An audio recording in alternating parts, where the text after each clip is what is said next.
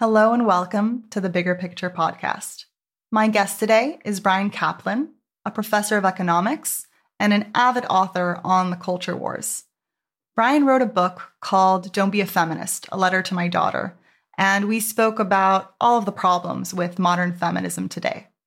We also spoke about his latest appearance on Louise Perry's podcast and some of the disagreements they had there. And I did my best to defend Louise and her book, The Case Against the Sexual Revolution, because I think the critiques that she makes there about the extremely liberal sexual culture we find ourselves in is an important one. And we spoke a little bit about dating and how men can overcome their social anxiety when it comes to dating. And lastly, we spoke about Bryan's latest book coming out soon called You Will Not Stampede Me Essays in Nonconformism. And we got into a little bit of a debate about nationalism. So I hope you enjoy the episode. Please let me know your thoughts in the comments about feminism, modern dating today, and nationalism.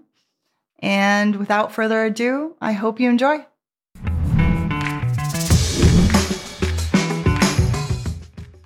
So, you wrote a piece called Don't Be a Feminist, a letter to my daughter, which I have to say was a very clever way of positioning the piece because I think it really reminds the reader that you're speaking as a father who cares for his daughter, you know, first and foremost.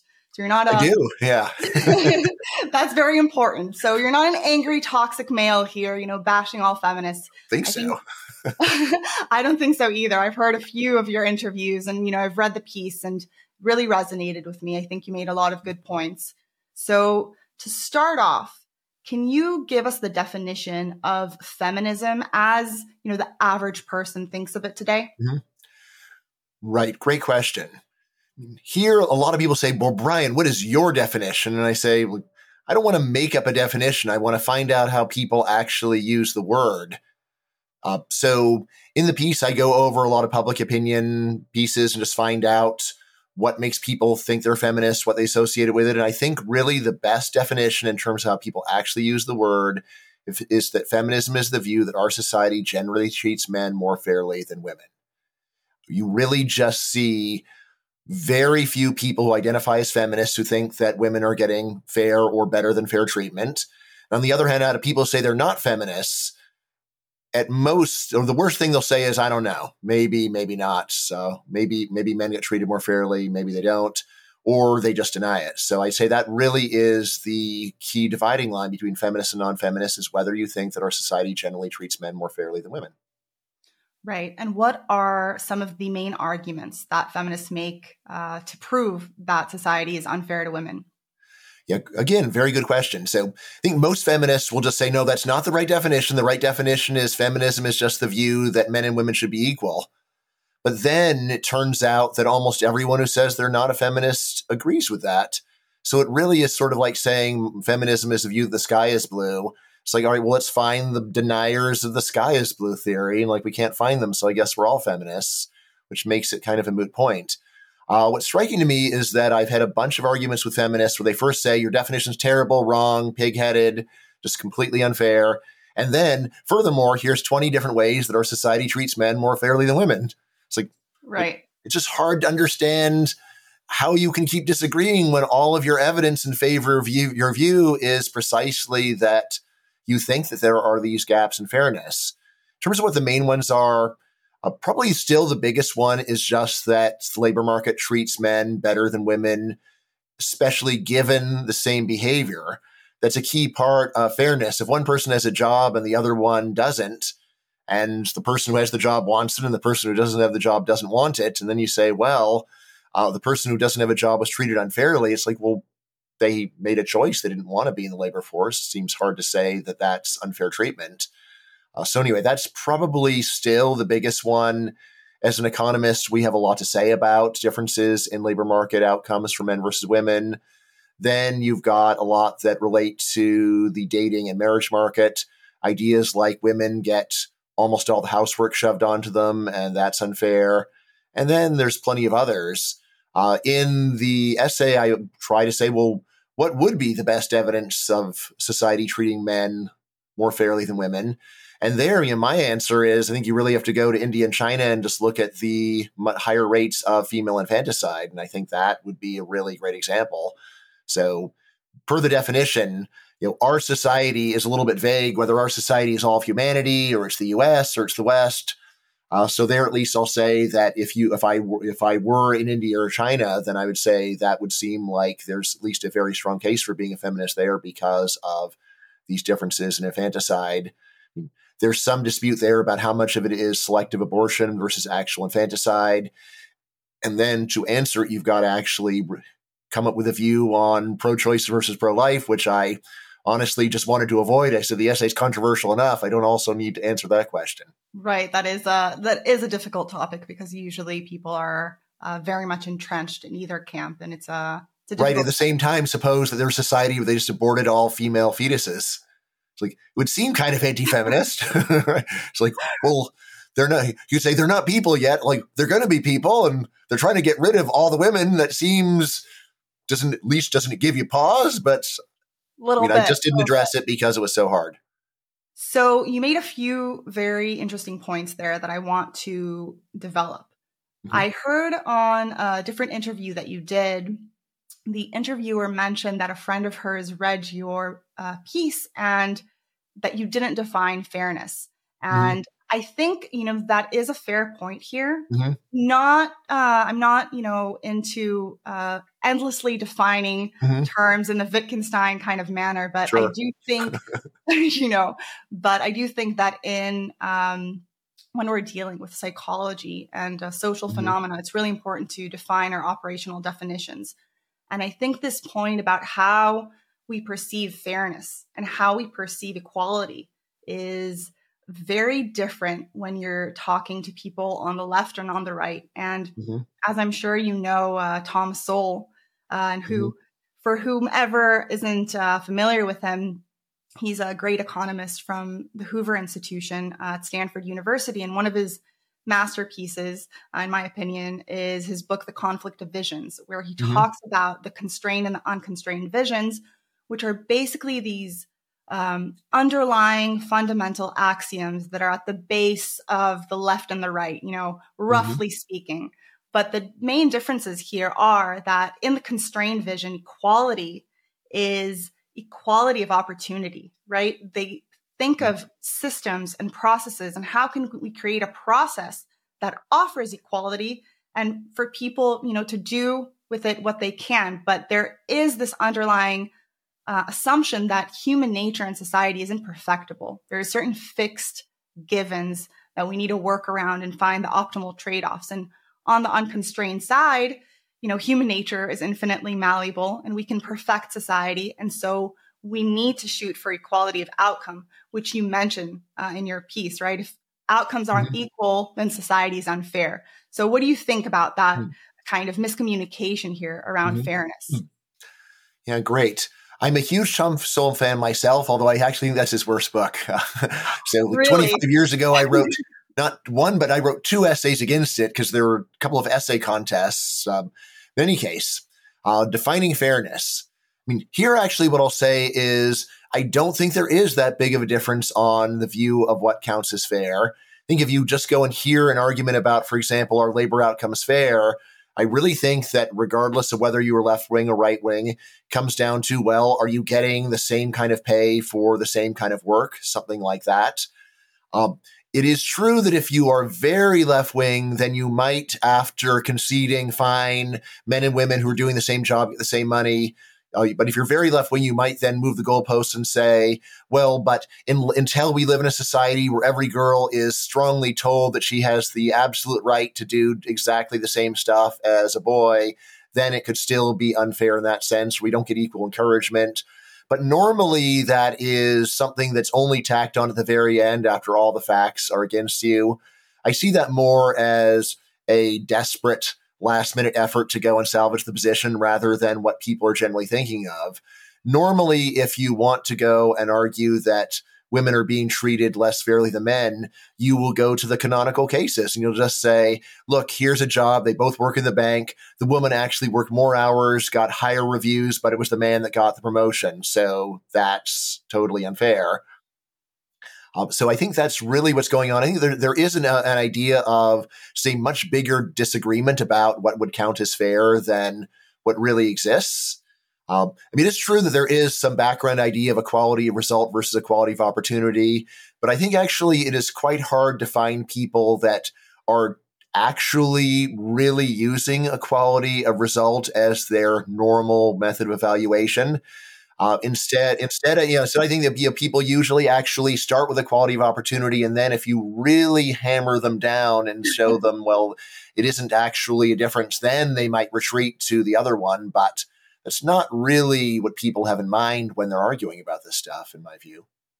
So I'll give you an example where I mm-hmm. really do hear uh, this mm-hmm. equality of outcome narrative. Sure.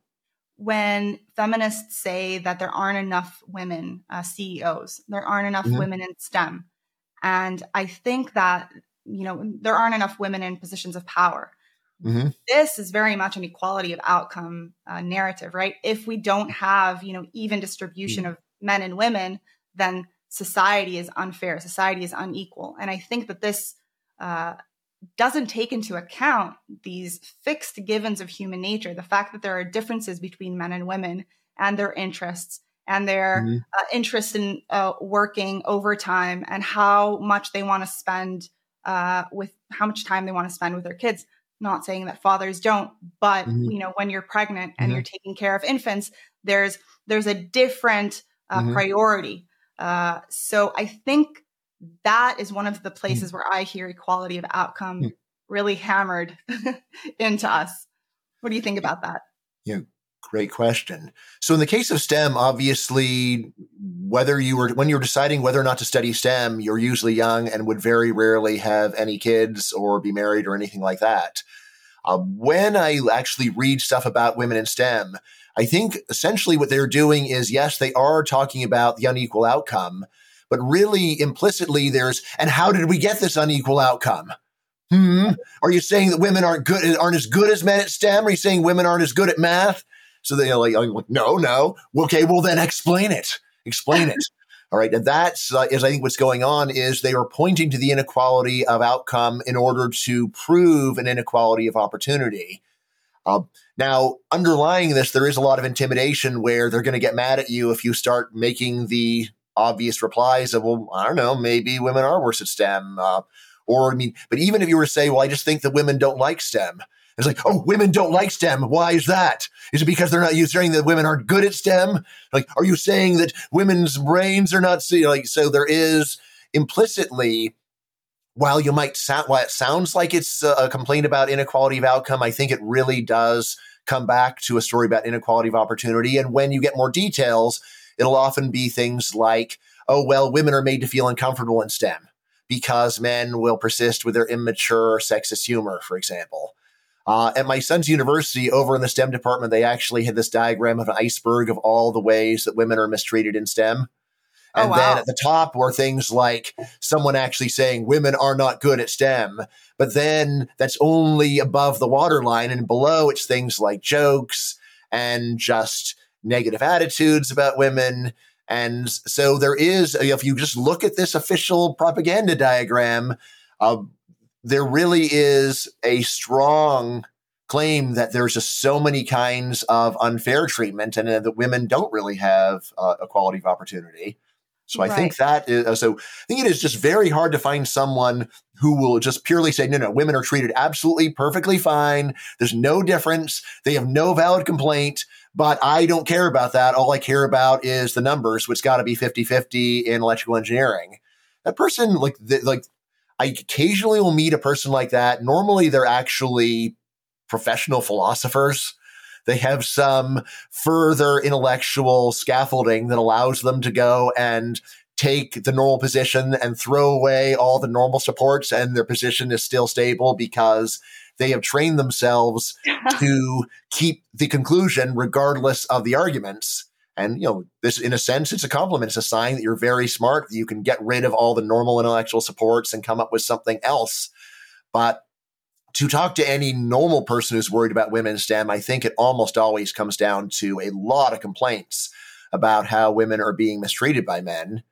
Um, now, let's see. And then the case of things like fewer female CEOs because they've got to go and deal with this burden of pregnancy. Uh, that's one where it's like, okay, so what's unfair about that? And it's like, well, it should be just as easy for a female CEO to get a supportive male partner as it is for a male CEO to get a supportive female partner. Right. And that's again one where it's like, okay, well, yeah, I mean, I can sort of see the point, but then I would say, look, well, there's this empirical question of do female CEOs want to marry house husbands? Right. Are they attracted to the kind of guy that would just be a house husband? Hypergamy says otherwise. Yes. So, Ian, that's the issue of is the problem just that our society is so sexist that men would just say, like, I couldn't possibly be a house husband? Or is it rather female CEOs themselves say, like, the guy that would be a house husband is not a guy that is suitable for a woman of my incredible awesomeness? right. And that's where I would say, look, if it's the first story, then maybe you got a point. But like, are men really so stubborn and, and, and uniform in their refusal to assume this role? Right. Or is it rather that the kind of woman that gets to that level of success would just considers that she's got to have a really awesome guy to be the father of her kids? In which case, yeah, it doesn't. It seems kind of uh, unreasonable to say they can't find a house husband if there's all kinds of guys that are available and are willing to. Yeah, yeah, I'll do it. Sure, why not? Right. I think that, you know, you're making a really good point that a lot is attributed to systemic prejudice, mm-hmm. right? That really, if you look under the surface, a lot of it is just human nature. For mm-hmm. instance, mm-hmm. there uh, women have a harder time uh, finding a supportive husband. Women who are in, you know, high status roles, because hypergamy says that mm-hmm. women usually tend to mate, you know, across and uh, up dominance hierarchies. Right. Although it even says, well, it's not even true that women have a harder time finding the person. It's that the person that they claim to be fi- that they claim to want isn't the person they want. Exactly. Or, or exactly. you know, more often it's the person that outsiders assume that the female CEO would want. like, like talk to the female CEO themselves and say, look, I've got 10 available house husbands. Take your pick. It's like, I don't want those losers. and I think another point that you made was about this uh, iceberg, right? And the mm-hmm. the kind of teasing, the joking, the the jokes about women in STEM. And you know, if anyone has ever been bullied, mm-hmm. I'm sorry, that's never fun. But I think that uh, more often than not, women have a hard time kind of interpreting how men mm-hmm. talk with one another. Mm-hmm. Men tease each other. You know, when you uh, mm-hmm. enter a new group, you're kind of poked and prodded and like to, mm-hmm. to, see if you can handle it. You know, can you be one of the group? Can you uh, mm-hmm. can you be part of the team? And women don't women who didn't grow up with brothers, women who didn't uh, ah. grow up, you know, playing with boys, they don't know that the teasing is, uh, you know, it's in good spirit most often. Uh, so I think that's mm-hmm. another source of this kind of hysteria. Right. I mean, especially if you just go back to my proposed definition. So my proposed definition was not feminism is the view that women are treated unfairly sometimes, which case again it would be like the sky is blue. Of course women are treated unfairly sometimes because they're humans and all humans are treated unfairly sometimes. It's just an inevitable part, almost inevitable of being around other people is that everyone will not treat you perfectly. That's why I said it's got to be the view that women are treated more unfairly than men. Uh, I think that you know, partly what you're saying is right, and it's just that women see men being jerks to each other, and then they think that so you know, if they're if they're if they're a jerk to me too, then that then that's some that, that's targeted at me personally. But you know, I think another part. You know, so part of it is like as long as women actually see well, men are being jerks to each other and they're being a jerk to me too, then I think it would be harder to get this misconception much of what's going on is that the very presence of one woman in a room of men leads them to improve their behavior, not just towards the woman, which is usually usually the one woman in a group of guys gets the very best treatment in the room, actually. but it also means the guys are better to each other. It's hard for women to understand just how bad guys are to each other when there are no women present. And once you see that, then it's like, okay, actually, I'm getting especially good treatment from these guys that behave in this way that seems kind of appalling to me. Uh, again, of course, there you're right. There's a lot of other cues about how when men are mean to each other, it generally doesn't mean that they are they really hate each other. It's just uh, you know, it's you know, it's it's horseplay. And then women misinterpret getting you know a one tenth dose of the way that a that a man treats another man as being they hate me, rather than they are treating me kind of like an, another member of the group. So I think that's another part. But I think, I mean, just if women had an idea of what men were like when women aren't around, this would really change their views about how men are treating them. You say, wow, I'm actually getting treated much better than any of these people do. So, I mean, in a sense, you could say it's complimentary. Um, right, again, it's right. the kind of thing where if you are determined to find unfairness, you could say, ah, they are singling me out for different treatment. Yeah, they're singling out for better treatment. Right. I don't think that uh, most, you know, women who identify as feminists, I I don't know if they've had healthy relationships with men. Oftentimes mm. they haven't. Uh, and mm. if you do grow up around boys, you know, you kind of learn uh, the the language, uh, mm-hmm. and you realize that boys and men they operate a little differently, and you're mm. able to mm-hmm. uh, kind of filter their behavior mm-hmm. uh, in different terms because it is true that women are uh, more easily offended um, mm-hmm. within you know female relationships. Oh yes, uh, female friendships. um, so you have a daughter, so you I'm sure uh, you yeah. observed this. Um, yeah, but I were just like breaking up with your best friend. Yeah, yeah, so that does uh, happen. I mean, I, I, don't know of any actual research on this, but I would just be stunned if women didn't have a higher rate of breaking up with best friends than men. They do. Uh, Joyce Benenson, are you familiar mm. with her work? I don't think so. Um, she's brilliant. She mm-hmm. studied mm-hmm. uh, preschoolers, uh, and you know she has this fantastic book called Warriors and Worriers. Like oh yeah, yeah, okay. And so I, you know, I mean, yeah. I talked to Robin Hanson about the book. Right, right, right. So uh, she basically shows how the threshold for a friendship breakup is uh, mm. a lot lower um, yes. between girls. So I wanted to. And the flip side of this is that a lot of intra-female bullying is understated, and men don't pick up on the understatement. So it's like you know, like you know, that's such a great dress. I could never wear it. Like a man might say, "Oh, okay," like, but another woman that could be the friendship ending insult. Uh, so you know that's that's another problem is that you know men may actually be getting some pushback from women and just not understand. You've just got to like look in the eyes and say, "I am now insulting you. Are you aware of this?" Like, uh, oh, okay. uh, exactly, exactly. Women are more subtle, you know, when they're being antisocial. Mm-hmm. Uh, right. It's always in a kind of mm-hmm. veiled mm-hmm. insult and, uh, mm-hmm. um, you know, very much under the surface. Uh, so right. you know, think- this brings me back to just a you know general point that really doesn't have that much to do with men versus women, but just that you know, human beings are not mind readers, but you always know your own thoughts, which means that you know, like the idea that other people always know what they have done to hurt you is just false. And you can go and say like, "Mad? Why am I mad?" And it's like they know why. Like, do they? Um, you know, right. like often there's pushback and say it's only you autistic people that don't understand why people get mad at you. It's like, no, it's not true. People are totally neurotypical or like are often just confused by each other. It's because they don't have telepathy. That's the fundamental problem of human relationships is this lack of telepathy. It's just not true that people have a really great understanding of what everybody is thinking all the time. That would be amazing if they did. Right, right. You know, um, Brene Brown talks about this, and uh, she she calls it, you know, the story that we we need to be careful about the stories we tell ourselves. You know, if someone gives us, um, you know, uh, a mean look, what story are we then playing in our head? Maybe they just had a bad day. Maybe they got a yeah. bad text. You know, yes. maybe it doesn't have anything to do with us. Yes, so, yes, exactly. Yes, uh, and my favorite, you know, little known concept in psychology is the spotlight effect. Just like you know, simple, you know, like, like one, one sentence slogan, we, we would worry a lot less about what other people thought about us if we realized how little they think about us at all. Everybody's focused on themselves and not really paying that much attention to other people. Absolutely.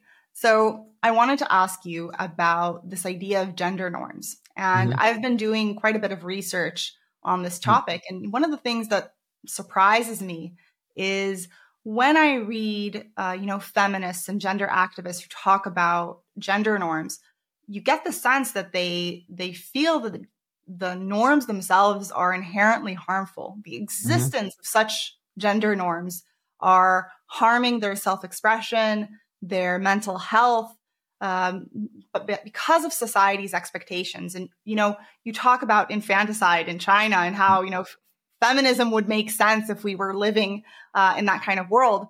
And I would agree that if I were living in a world yeah, where 1.4 billion do. right? yeah, exactly. Yes. Yeah. But, but we're, we don't live in that world, right? We live in a mm-hmm. world of equal opportunity in the Western world where women are absolutely free to live however much they want, to balance careers and family, whatever proportion suits them. They can have as many casual hookups or as little as they'd like. And yet there's this, uh, under, you know, there's this kind of a hmm. fear mm. that we're being brainwashed. Uh, mm-hmm. to stay at home and be, you know, traditional 1950s housewives. Mm-hmm. And I liked your argument that if anything, we're brainwashed in the opposite direction these yeah. days. So tell us a little bit more about the brainwashing that's going on. Right. So canonical brainwashing is, you know, you will be a 1950s mother. You will stay at home. Right. That's what you'd actually get. In fact, in a 1950s movie about brainwashing, it would be like that.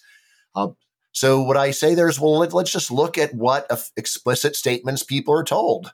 Right. So, I mean, of course, it does vary based upon what school you go to, but even in the 1980s, I can't think of a single time where I've heard, uh, heard, heard female students told like you know like you know being a mother is the most important thing. You know, like if you don't have kids, then your life is worthless. You know, like like you know, make sure that you have a very small number of sexual partners. Marry young. I don't remember any propaganda like that. I do remember a pile of propaganda about always use contraception. All you and like really like always, not even always until you're ready to get pregnant. It's like, well, I mean, like, what about when I'm ready to get pregnant? Then do I break this always use contraception thing? Oh, well, yeah. Well, I guess that goes without saying. Like, well, you didn't say it. I mean, see, you might think that do use contraception when, when you don't want to get pregnant would also go without saying, but that was not the way that sex ed was taught. The whole system was centered around the horrors of getting pregnant combined with it's super important to do well in school so you can do well in college so you can get a high power job I mean, this and this is the lesson for both men and women. No, I'm not going to say that there was any brainwashing about it is stupid to be a mother. Only idiots would have kids. If you have too many kids, then you're an even bigger idiot than that. I didn't hear any of that. But really, there's basically one sided promotion of delaying childbirth, delaying motherhood, and doing and getting a really good job and almost no consideration of maybe there's a trade off. Maybe if you focus too much on your career, you'll end up not being able to have kids or you'll have a worse marriage. So I would say that while it wasn't the most extreme kind of brainwashing in favor of being a single childless career woman, nevertheless, it did lead that way. And I think it has gotten stronger over time, uh, where there's almost no attention paid to there's a trade off. And if you focus too much on your career, this is going to go and have possible costs in your personal life. And maybe you will not have kids. And did you consider that you might want that? Um, I mean, probably the most extreme version of this brainwashing that I ever saw was about 20 years ago, there was new medical research that came out showing that it was even harder for women over 40 to conceive than previously thought. And the day that this, uh, this study came out, they immediately put on representatives from the National Organization of Women to rebut. Oh wow! And like, and like, what's the rebuttal? And the rebuttal is women are already very well aware of this. There's no need to discuss it. It's like the whole point of the study is that it's harder than previously realized, so it should actually change your mind. But nevertheless, the idea was they're entitled to go and rebut because otherwise someone might get this crazy idea that maybe they should go and adjust their life plans to deal with biological facts. And it's like, yeah, of course you should adjust your life plans to deal with biological facts. Like, what are you crazy? I mean, which by the way does bring me to an argument that I did hear that uh, from multiple people actually that did surprise me. So I heard some people say, look, maybe it's the universe that's unfair to women. Oh wow! And, a, so? and more than one person independently said, like, the universe is unfair. Who's the like, universe? Yeah, and it's like like the universe just says that women face these trade offs that men don't face, uh, because you know, for women, they really have to say, well, if I want to have kids, I've got to get started fairly early during a time when that's going to go and have some notable career costs, and men don't face that. And you know, my reaction to that is, all right, well, that is a cost the universe gives you. It's odd to go and attribute some kind of strange metaphysical agency to the universe. But even if you were, I'd say, well, here's the flip side is that women have the opportunity to go and have kids when they are ready, whereas men have to go and find someone that's on board with it. You might say, well, don't women have to find someone on board too? It's easier. It's definitely easier. You can even just go full sperm bank single mom. Uh, whereas, uh, and then you actually get to have the child and raise it say men can try that too. Yeah, it's just not the same level of of of surety of success if you start young that women would have. So I'd say like even there, there is you know there's some downsides of being some women. There's some upsides of being a woman. Uh, being of being women, so like, why be so negative in the evaluation? It's like not clear to me. I think this is such an important point because there is very much this narrative that I hear today that I think is almost lying to women and mm-hmm. making them forget the basic uh, givens of being a human female. You know, I don't know if it's the universe or if it's God or if it's just natural selection. And, you know, mm-hmm. this is how we were designed. But the fact is, you do have a fertility window and it's much mm-hmm. easier to get pregnant you know. Yes, but even it's like a total glass half glass half empty, half full kind of thing, right? Yeah, the, whether you want to interpret it positively or negative is up to you.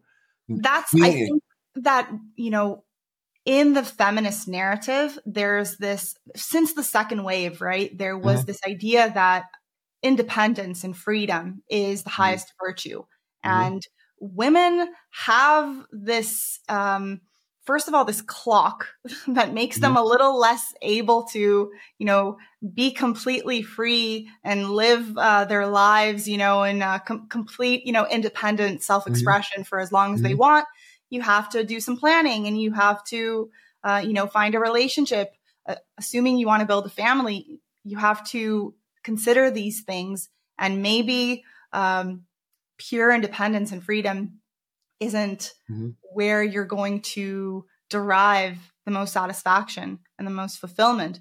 But that narrative is really pushed. And this lie that you can easily get pregnant, you know, after age 35 or 40 is, mm-hmm.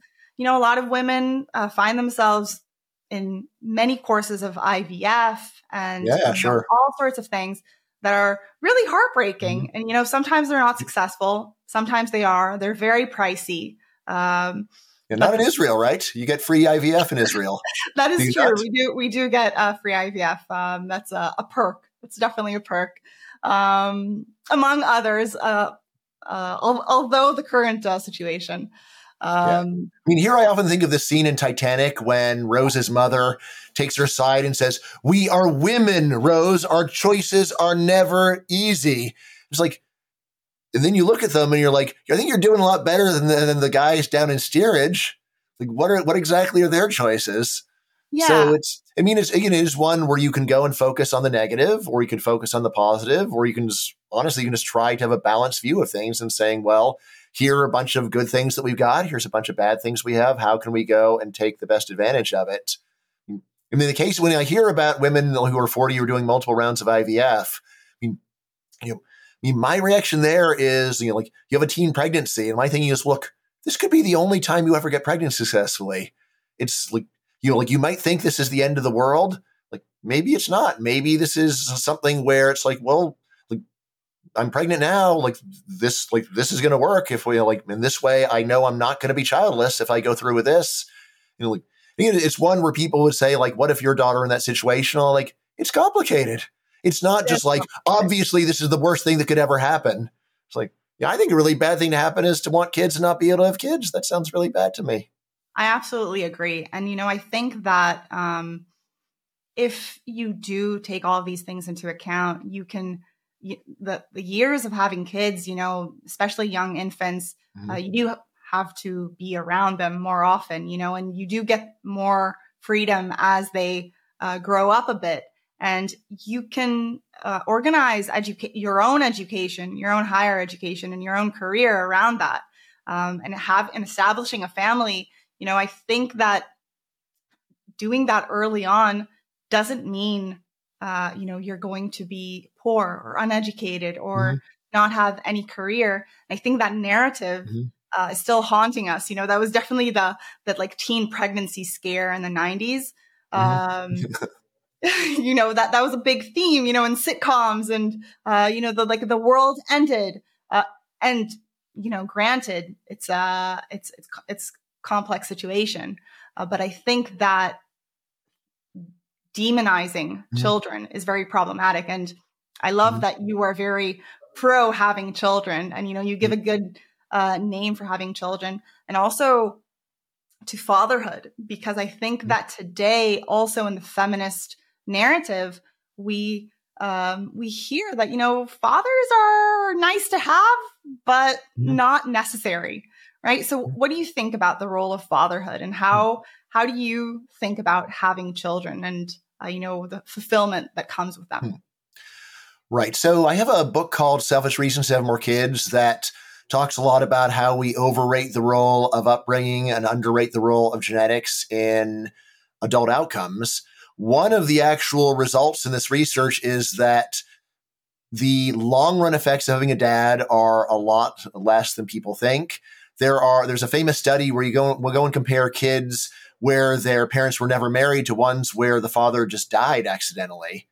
And the kids where the father just died accidentally had outcomes that were basically normal, uh, as if they'd had two parents, whereas the ones where their parents had never married, as usual, did a lot worse. And the usual interpretation there is if the father died accidentally, then basically had normal genes and his kids got normal personality genes. Whereas when the parents never marry, then you're probably getting more impulsive, uh, more impulsive personality genes, which then leads to worse performance in life. Uh, this is a hard story for people to accept. And yet, knowing all this, I still play, have in my queue a piece on how fatherhood is underrated. And the reason I say is, look, all this is focusing on your adult outcomes, but guess what? There's 20 years when you're not an adult. And during that time, it's really great to have a dad, you know, not only for financial reasons, but just to have your buddy and someone who cares about you and does stuff with you. Right. And that to me is a huge deal. There's something in social science actually where we have this long run bias where we think, well, all that matters is how things turn out ultimately. It's like, no, actually, everything matters. And if it's if you have a short run of 20 years, then to go and say, well, who cares about that? It's like, no, you should care a lot about that. It really matters, especially since that's the time when you actually will have the closest relationship with your parents in almost all likelihood. So yeah, I think that it really matters a lot. Uh, now, by the way, here I, I recently wrote two of my most popular pieces of dating advice. So I wrote one okay. for men called "She's the One" and one for women called "He's the One." Um, since we're on the topic of women and parenthood and fatherhood, I mean, a lot of what I say to women is you've got a wide range of options here. And you've just, and like, of course, you can't have any guy that you want. But what's true is that if you are flexible on a few things, you can get a lot of, de- of detailed outcomes that you really want and other margins. You know, like for example, if you want to get a really reliable father for your kids, so yeah, like if you're just willing to go and marry a guy five or 10 years older, that gets way easier. If you're willing to be flexible on that one dial. Right? And why? It's like, well, you marry a young guy. It's like, well, I hope he matures.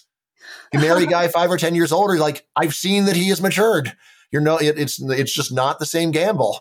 Right. And you could say, but, but I want to get everything. It's like, well, yeah, I can't give you that. One thing that social science really shows is that in terms of the number of kids that you have, it seems uh, female traits are much more important than male traits. Both men and women, it matters, but it looks like men are just a lot more flexible on what they're willing to do with kids. So, like, if you want to go and have one kid, you want to have three kids, this actually doesn't constrain your choice of husband that much because men are just flexible on this kind of thing. Uh, so, if you are a woman who knows what you want, I mean, I say, like, I mean, honestly, I say, you know, a lot of what is a good idea is just to be, you know, don't say this you know, like the very first date, but like by the fifth date, to say like, this is, this is what I'm looking for. Uh, you know, like number of kids and, you know, it's good way of weeding out. Although often you'll find out the guy's like, yeah, yeah, yeah, if I like you, then like, I like your plan.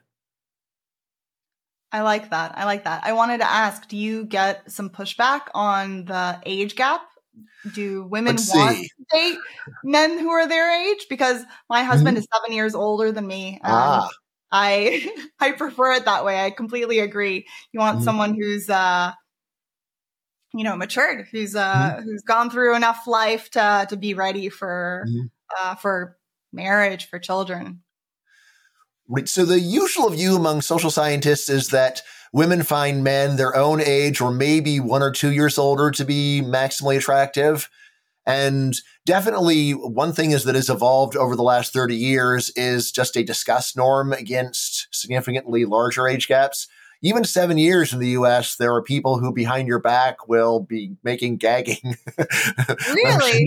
yeah, yeah. Like, like there's people who just like, oh, it's, I mean, so I recently was teaching some very advanced high school students at a summer school, and the, there there was a couple that came and spoke where they had a large age gap, and they were just spontaneously saying, "Can you believe that?" And I'm like, "Yeah, I can believe it. Like, what's the big deal?" Like I say, thought you guys are so tolerant about everything else in the universe. Why not that? Like, but that's a power dynamic. And I, I was like, well, maybe some people like that. And they're like, like, look, if you're willing to admit that people can like everything else in the sun, why not something that a lot of people have liked for thousands of years? Yeah, I've heard that you know the the usual the average age gap is around five years. Uh, that of- that's actually at least in the U.S. that's quite a bit too high. Really? Uh, yeah, I think think that I think I think the average is maybe th- so the median the median it might be you're right about the average because the average includes some you know Leonardo yeah. DiCaprio who marries, but but you know, for median I think for median I think it is only about two or three years in the U.S.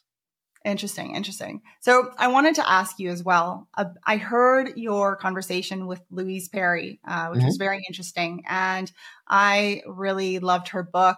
Um, and I really the case against her. the sexual revolution. Yes, the case against the sexual revolution, and um, you know I think she's a very sophisticated thinker, and she made r- a lot of really good and important points about the darker uh, elements of the liberal uh, sexual culture that we find ourselves in. And you did bring up a few points mm-hmm. that I, I, felt like you guys uh, didn't get the chance to fully mm. develop, mm-hmm. which I would love to re explore.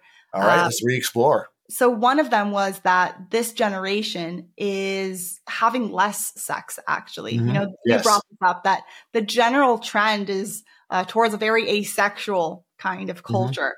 And you know, reading her book, I, I think you were kind of surprised because these two things don't really go mm-hmm. together. And what I she uses a ton of stuff on hookup culture and how rampant it is. Although you know she does occasionally say, "Oh, and also people are having less sex," but it's like, well. So, so I want to I want to kind of bridge both of your opinions because I think you're both right, and I think you're just talking about different generations. I mm, think All you know she is um, like myself, a millennial, and we grew up in a very liberal, sex positive culture. You know, that was kind of like the um, the after after effect of the whole sexual revolution and the mm-hmm. second wave of feminism. And our culture was very hypersexualized and casual hookups were, um, you know, considered kind of a rite of passage and something. And this, we were bombarded by this, you know, in, in media and magazines and all mm-hmm. sorts of, um, kind of, you know, the, the, ideas that were circulating and, um, you know, body count and things like that. Mm-hmm. This, this was the culture you were in. And I think that in today's uh, young generation, the Gen Zers, mm-hmm. they have grown up with social media. They haven't had enough face to face interactions, you know, to be able to flirt and to court and to to even you know get to a point where they're having a hookup or a, a date or you know a relationship. So we're seeing, and uh, not to mention, you know, they grew up in the hashtag Me Too uh, kind mm-hmm. of era. And, you know, consent needs to be verbally given. Uh, so affirmative. exactly. So yeah. I think that, you know, growing up in this kind of environment really put them off to sex and this whole kind of um, gender fluid uh, mm-hmm. exploration mm-hmm. as well. A lot of these people are asexual, right? Mm-hmm. Because of all of the puberty blockers and the hormones that they're on. A lot of them are, their whole libido is kind mm-hmm. of uh, extinguished. So you have all of this and you have a young generation that's having less sex. But I think Louise Perry, you know, what she's talking about is this maybe from 22, 25 to, you know, 30s uh, and early 40s, people who grew up in this very permissive, liberal uh, sexual culture. Uh, they're not able uh, within that culture to really find a committed relationship because their mm-hmm. strategies aren't, you know, uh, conducive to that kind of, uh, you know, finding a partner uh, who's willing to commit if you think you need to have sex on the first date. And I think these same people who are promoting these ideas, you know, they're in media now. They're mm-hmm. writing Teen Vogue.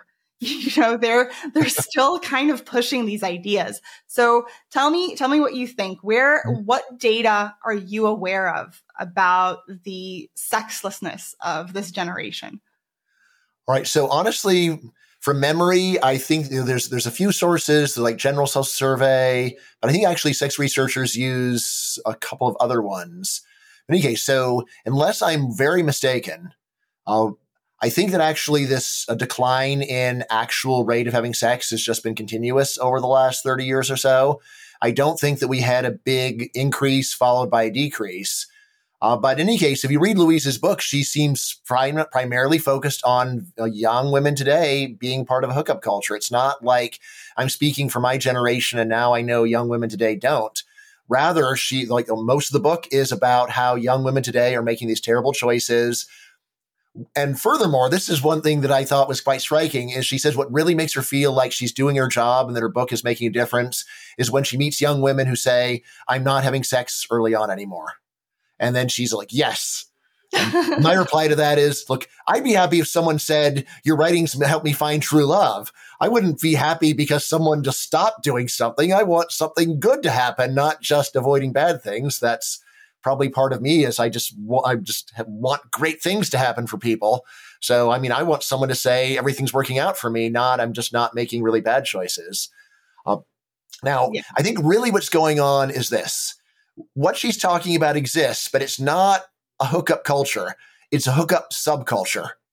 Okay. It is a certain narrow fraction of people are doing this and they hang out with all these other people that are doing it and they imagine that's the world. Because guess what? Lonely people don't talk a lot about being lonely. And especially because they are lonely, they don't even have people to talk about it with.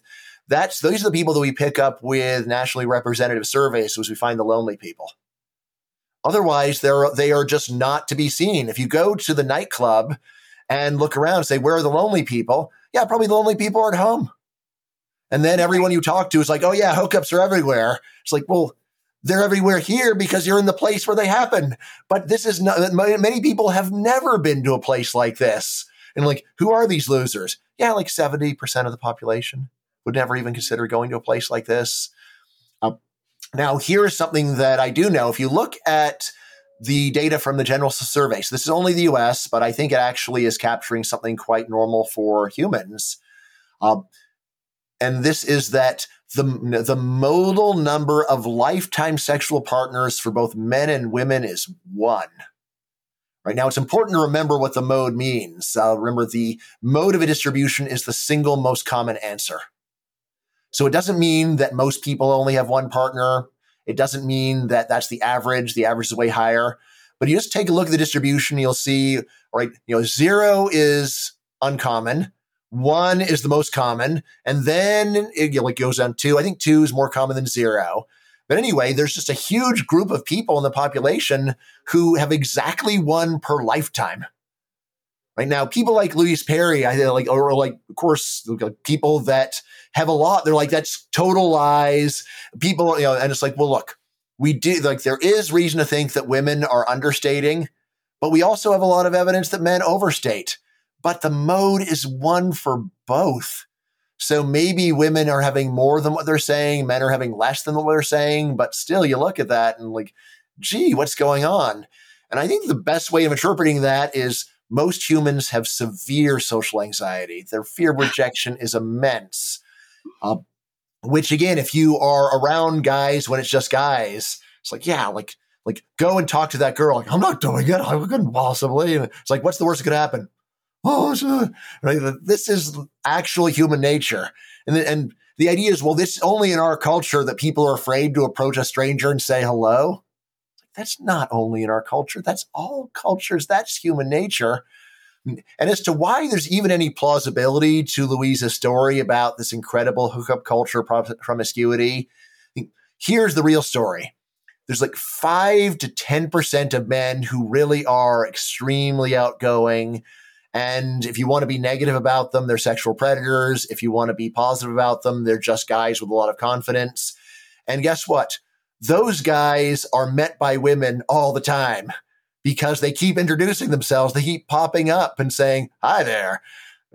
Which then I think really does lead women to think that they are typical guys. I think it's one where if you sit back and thought about it, could the guys that are coming up to me a lot be typical? It's like they can't be typical. They're actually quite unusual. Right, but right. nevertheless, they punch so much above their weight in terms of forming women's views of what men are like that it leads to just a tremendous mis, you know, you know, misunderstanding of what most men are like, which then, then does play into my advice for women. It's like, look, you can go and get a guy that is way better than the ones that are coming up to you if you're just willing to go and make the first move. Right. And again, this is one where, say, like a, another big difference between humans is as terrified as men are of making a first move, women are even more terrified there is a common answer of, oh, no, no, no, women can make their wishes known. They drop their handkerchief or whatever. And it's like, yeah, but remember, people are terrible at interpreting this stuff. You've got to be more direct. And there is a very large payoff, I claim, to women of being more direct. Um, again, this is one where people parody, parody what I'm saying or caricature and saying, oh, so women should just go up to a guy they like and say, hey, want to hook up. Like, no, that's not a good way to uh, f- to find a long the long run relationship that you want. You know, I suggest, look, if you're tongue tied, how about just go up to a guy you like and just say, "You seem promising," right? Look, that would get his interest. Yes, that'll get his interest. Same time, like it's not that forward. It's just like me. I seem promising to someone. Oh my god! Like, oh, like if you just want to make a guy fall in love with you, I don't know of many better sentences to try than that one. It's like, I have been singled out as being in some way pleasing to a woman I haven't talked to before. Like, how did it, for, like, how did this happen? How can I have this incredible good fortune? Right. But I mean, I like again, you might say, well, that could be misinterpreted. Yeah. If you go up to a really outgoing nor- uh, guy that, uh, that's just picking up women at bars, probably would be go to like a normal guy who is terrified to talk to you. Like suddenly, I think this is a guy that can get up his courage because like like like he like he may even go to his friends and say, "She said I'm really promising." And I think the normal reaction from other guys is like, "Oh my god!" Like, and in my entire life, I've never not only is I've never heard this, I've never heard of any guy who has heard this. This is some incredible opportunity. He's like, "Well, what do I do?" Like, well, don't mess it up. Amazing. You know, you made a few points there that I want to touch upon. The the last one about just approaching the guy. I I really agree with this and I think that the general attitude uh, should be, you know, when women go on a date that he's more afraid of you than you are of him. If he's a good one, you know, if yeah. he isn't a predator, uh, narcissistic, and you know, uh, is having way too many hookups to even care. Mm-hmm. If he's an actually genuinely good guy, he's going to be more terrified of you. Mm-hmm. Uh, the social anxiety is going to be high. So, you know, being positive, uh, you know, mm-hmm. being mm-hmm. um, welcoming. You know, that doesn't mean that mm-hmm. you jump into bed on the first date, but you know, being being interested in him and you know, being, mm-hmm. um, you know, showing interest, uh, being um, warm and you know mm-hmm. wholeheartedly listening and you know appreciating the things that you're hearing if if he's you know of interest to you i think that goes a long way and i yeah, think that course. women forget in our culture how much power we do have uh, mm-hmm. you know to to really make a guy feel good about himself especially a good guy especially a guy mm-hmm. who just wants to you know uh, do his best and you know be a good man and and find a long-term relationship so i think these men obviously do exist and not everyone is a sexual mm-hmm. predator mm-hmm. heaven forbid uh, you know i don't i don't subscribe to that uh, worldview at all but i do think you know what you were saying about the subculture is is an Mhm. interesting point because it, it might be the case that you know a more left leaning you know high socioeconomic status kind of uh, world uh, especially that you see in uh, undergraduate degrees and universities today you know that kind of world the hookup culture does Mhm. exist there and i think Mhm. that when uh, women Yeah, it's just everywhere. But so, like as to you know, what percentage it is, it's just you. If you are at a nightclub or something like that, it just gives you a totally conf- wrong view of what is going on on Earth. Just think about all the people home alone that night. they vastly outnumber the people in the club. Granted granted but just in defense of uh, louise perry i think she's talking uh, to her niche and her niche is responding so there are Mhm. these are there are Yeah. these hopeless souls that you know uh, have been sold the you know the the tale that they need to hypersexualize themselves you know i see Mhm. sometimes women uh, young women how how they dress when they're going out uh, on a date or going out with friends or you know their dating profiles and it's hypersexualized and Mhm. that's not what men are looking for when they're looking for Mhm. a long-term partner and i think when women tell uh, louise that you know we I, I realize that i don't need to sleep with a guy on the first date they have taken the first step that is necessary to actually find a long-term partner because when you realize that you don't need to engage in this culture you can finally engage in the culture that Mhm. you're talking about of you know normal people who spend most nights at home not going to a nightclub and are looking for genuine connection and i think i think that is the kind of uh, you know sigh of relief uh, that she's experiencing when uh, when she's hearing about uh, these girls uh, Mhm. because it is it is a toxic Mhm. culture for who, whoever's in it Maybe. I mean, I mean, still, what I would say, like, I think your advice is a lot better than hers. I don't think there's any. I mean, I could misremember, but I don't think there's anything in, in her book about being warm and being interested in a guy. And these are things where you are raising your market value, and particularly you're raising your market value with someone who is interested in a long term relationship.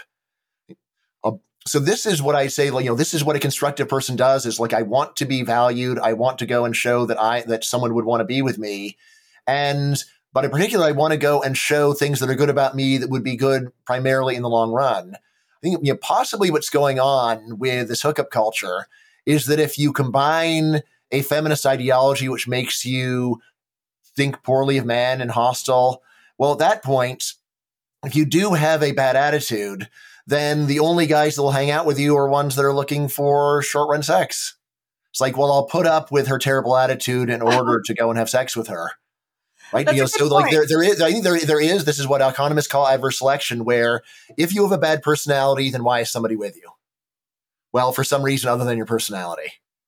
Right. And again, you say, well, feminists don't have bad personalities. I think a good way of thinking about what feminism standardly results in is that it is a philosophical rationalization of having a bad personality. of antipathy, as you call yes, it. Yes, yeah, of antipathy and self pity, which are you know, traits that a man might put up with if he thinks that you are beautiful.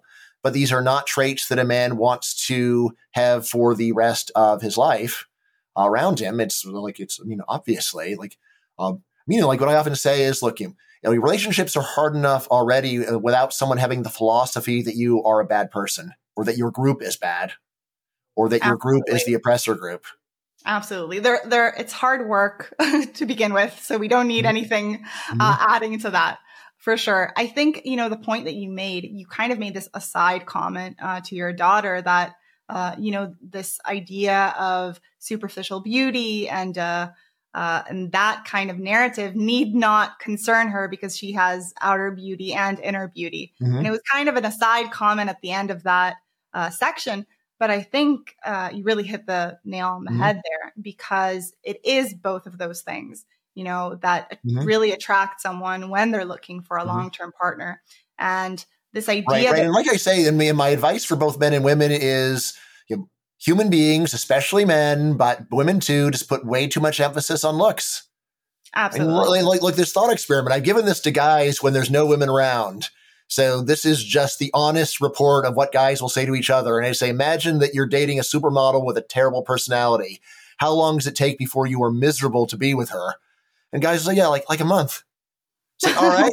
So, what does that mean for your dating choices? I mean, um, like honestly, I will tell guys, look, you know, you, like you might think that like I have to be with someone beautiful, but if you like if you are with a woman like who is like under thirty and she has a good personality, she'll just seem beautiful to you very quickly. If uh, like, like so like, like, you can just get over that. It's like you know, average is great. Actually, is what I'm always tell uh, you know, like tell young guys. Like it has to be really beautiful. Like yeah, look, they're almost all really beautiful. So just stop worrying about that so much and instead focus on someone that is highly likable. Right? Like oh wow. I mean, so I mean, strikingly so. Like, like you know, a friend of my son's is always complaining about the women that he meets are like so superficial, and they're basically just saying I'll only go out with a guy that will spend at least $500 on a date. And then he's on Tinder. And I'll say, look, of course you're having this problem on Tinder. The whole point of the dating site is to go and get people like that together. But there's other dating sites that, that are set up in a different way. And I've talked, I mean, I've been married for um, almost 30 years. So I've not used them myself, but I have talked to other people there is a wide range of dating websites. Some are designed for short run, some for long run. If you don't like what you're getting, then switch over to one that has more of a long run focus on personality. Duh. Absolutely. Absolutely. We met on Bumble. Um, thank ah, heaven, because we wouldn't have had any other way of meeting. Really. I actually met a guy, one of the main guys from Bumble, and he was telling me about his uh, his company. So, yeah, yeah, it's a very nice idea. The fact that as you said, you know, the woman approaches, like the mm-hmm. woman uh, sends a message only if she's really interested. Mm-hmm. Um, mm-hmm. And I think the a culture is really built around an mm-hmm. app, uh, and it kind the way they uh, market themselves. So there's definitely better options mm-hmm. uh, than Tinder out there. Right. I've also heard very good yeah. things about the league. I have uh, a friend who is super happy that he met his wife on the league. So I haven't give some free advertising to a company that I heard is doing a good job. they need to sponsor us here. Uh, yeah, I haven't heard of it. I'm uh, I've been out of the game, so so I'm sure there are um, you know new dating sites popping up. Uh, but I do want to shift gears and talk a little bit about your new book that's coming out soon, mm-hmm. Uh, called "You Will Not Stampede Me," uh, which is a collection yes. of essays. Mm-hmm. Subtitled yeah? "Essays on Nonconformism." There you go. There you go. And I wanted to talk about one of the themes that really popped out uh, you know, as you said, nonconformism. I think that one of the important themes here was this not trusting blindly uh, of public opinion, right? Mm-hmm. Not making public opinion and the status quo our God, and really uh, thinking critically um, and allowing ourselves to be independent uh, thinkers and not get swept away by mm-hmm. the mob or the herd or you know the, the, things we hear on the news so you you give us a, a, a few um, situations where you know public opinion can really steer us in the wrong direction so to start off can you tell us where does this nonconformist kind of mentality come from for you hmm. honestly i'll say i can't remember a time that i wasn't a nonconformist there's a lot of research on where personality comes from. Everyone who has an open mind says genetics has a big, though not decide, not absolute effect. So, I mean, I think that I'm just genetically a nonconformist. Um, but at the same time, I also am giving advice to people and saying, look, there's a lot of advantages of nonconformism that tend to be overlooked, especially think about this. Human beings evolved in small bands of 20 to 40 people where it really matters if people think that you're weird and it, what comes around goes around. And yet almost all of us are now in big anonymous societies where they just don't have the same kind of pressure. So i say there are many people who have desires that they want to go and exercise and dreams that are different or unusual but they're so afraid of going against what is normal and I say, look, like it, there might be an issue, but just take a look and find out well, what would happen if I went and did what I wanted to do instead of what I'm supposed to do. I think earlier you were talking about these feelings that men and women have, but especially feminists about how there's these strong gender norms and I have to go and comply with them. Uh, of course, flipping that around, you can say there's strong feminist norms and I have to comply with those. And for all those people, I would say, well, do you really? What happens if you don't conform? and maybe you will be crushed and your life will be ruined. But normally, I think that if you keep your eyes open, you realize I can just get away with a lot of stuff because most people are not paying much attention to me. Um, and that's what I would recommend. So, yeah, of course, if you're in a society where you feel like there are these crushing norms and like, you know, I really want to be a doctor, but our society says women can't be, you know, can only be nurses, that feels bad. But then the question is, well, what happens if a woman tries to become a doctor? Like, right, there are some societies where that would just be illegal, but normally not. It's like, well, maybe what happens is it's just fine. And people say, oh, you want to be a doctor? Oh my God. Like, all right, well, Okay, so someone expressed some mild surprise. And then what? It's like, well, uh, you won't, it'll be, you'll be more likely to marry another doctor. It's like, all right, that doesn't sound so bad. all right, and what else? And that you know, like you know, like well, your whole life, every now people will see you in medical clothes and think you might be a nurse. It's like, all right, well, can you live with that? Right? And like, yeah, it's not that bad, is it?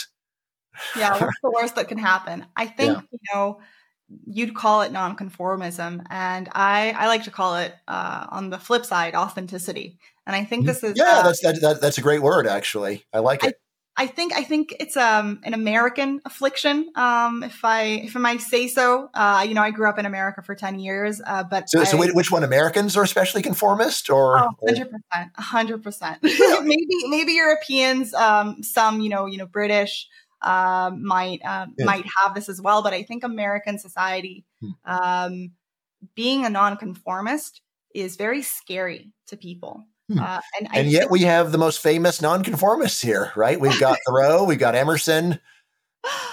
Yeah, but you know, I think hmm. that the average person has a hard time with going against public opinion and going against the consensus. There's uh, yeah. this this kind of uh, emphasis on uh, popularity, you know, and being uh, being accepted by everyone and mm. not rubbing anyone the wrong way. So, so what other countries do you consider the U.S. to be more conformist than? Um, my country, Israel. so you think Israel is is uh, less conformist than the U.S.? I yeah, you know, are, I, are you like ignoring all the Orthodox? No, no, I would say you, you count the Orthodox. I would say I would say authenticity here. Uh, instead of conformist, but in the sense but aren't there like a lot of people who grow up in Orthodox families who secretly don't like it, but they just feel like they couldn't possibly go against their families? A hundred percent. Yes, there there do exist these subcultures, but I. But isn't that like? But isn't that like a third of the country? More? No, no, no I, I, don't think it's, it's that what, big. What, fra- what, fraction of Israel is Orthodox or more that's, than Orthodox? That's a good question. We could look it up. We could look it up. I think I like yeah, well let's, but I'm like unless I'm sorely mistaken on the demographics, it's got to be a third, maybe more, maybe a lot more. Yeah, let's. can we look it up now? no, we are. We are twelve percent. Twelve percent is uh, Orthodox, and ten percent is ultra Orthodox. So, so okay, so, right, so 12, 12, and ten, and then conser- so then conservative is what? Uh, conservative, no, conservative is not, uh, they're not conformist either. they're 33%, but they are oh, okay. very loud and proud. But what, what I'm getting at here is that there's this ability for the individual to just express their opinions, you know, and that might go against their family, might mm-hmm. go against uh, their community. There is this ability and there's, there's this tolerance within the group to, you know accept different opinions. And and that i think you know i've experienced at least growing up in america uh, people have a hard time being authentic. You know people talk about just be yourself because hmm. because there's this need for it right? And i think that uh, i don't know where it comes from necessarily uh, but i think that you're pointing to a very big need of you know kind of removing ourselves from public consensus, public opinion, and you know, thinking, what do I feel here? You know, what's my opinion, and can I go against the stream? Uh, and I, so what, what do you, you think? I'm not much of an American nationalist, but I mean, I've been to a lot of countries. Like, I mean, I actually think of the U.S. as being almost the most nonconformist country that I've ever been to. Definitely more than like Canada. And then you know, like you know, like Japan. I think they're at close to the peak of conformism. I mean, but yeah. just you know, like really, like so, like Latin America. Yeah, I think of them as more conformist than the U.S. let's see, you know, UK, I think, yeah, more so like Italy, G- Germany, France, you know, like, like any German speaking country, I think of them as more conformist than us. So, you know, like, I mean, like people often think of like Scandinavians, they're more, uh, they're more nonconformists. Like, I haven't been there long enough to really feel confident, but they too seem like they are more. Mean, part of it is that if you like, again, like there are definite subcultures of the U.S. that are highly conformist.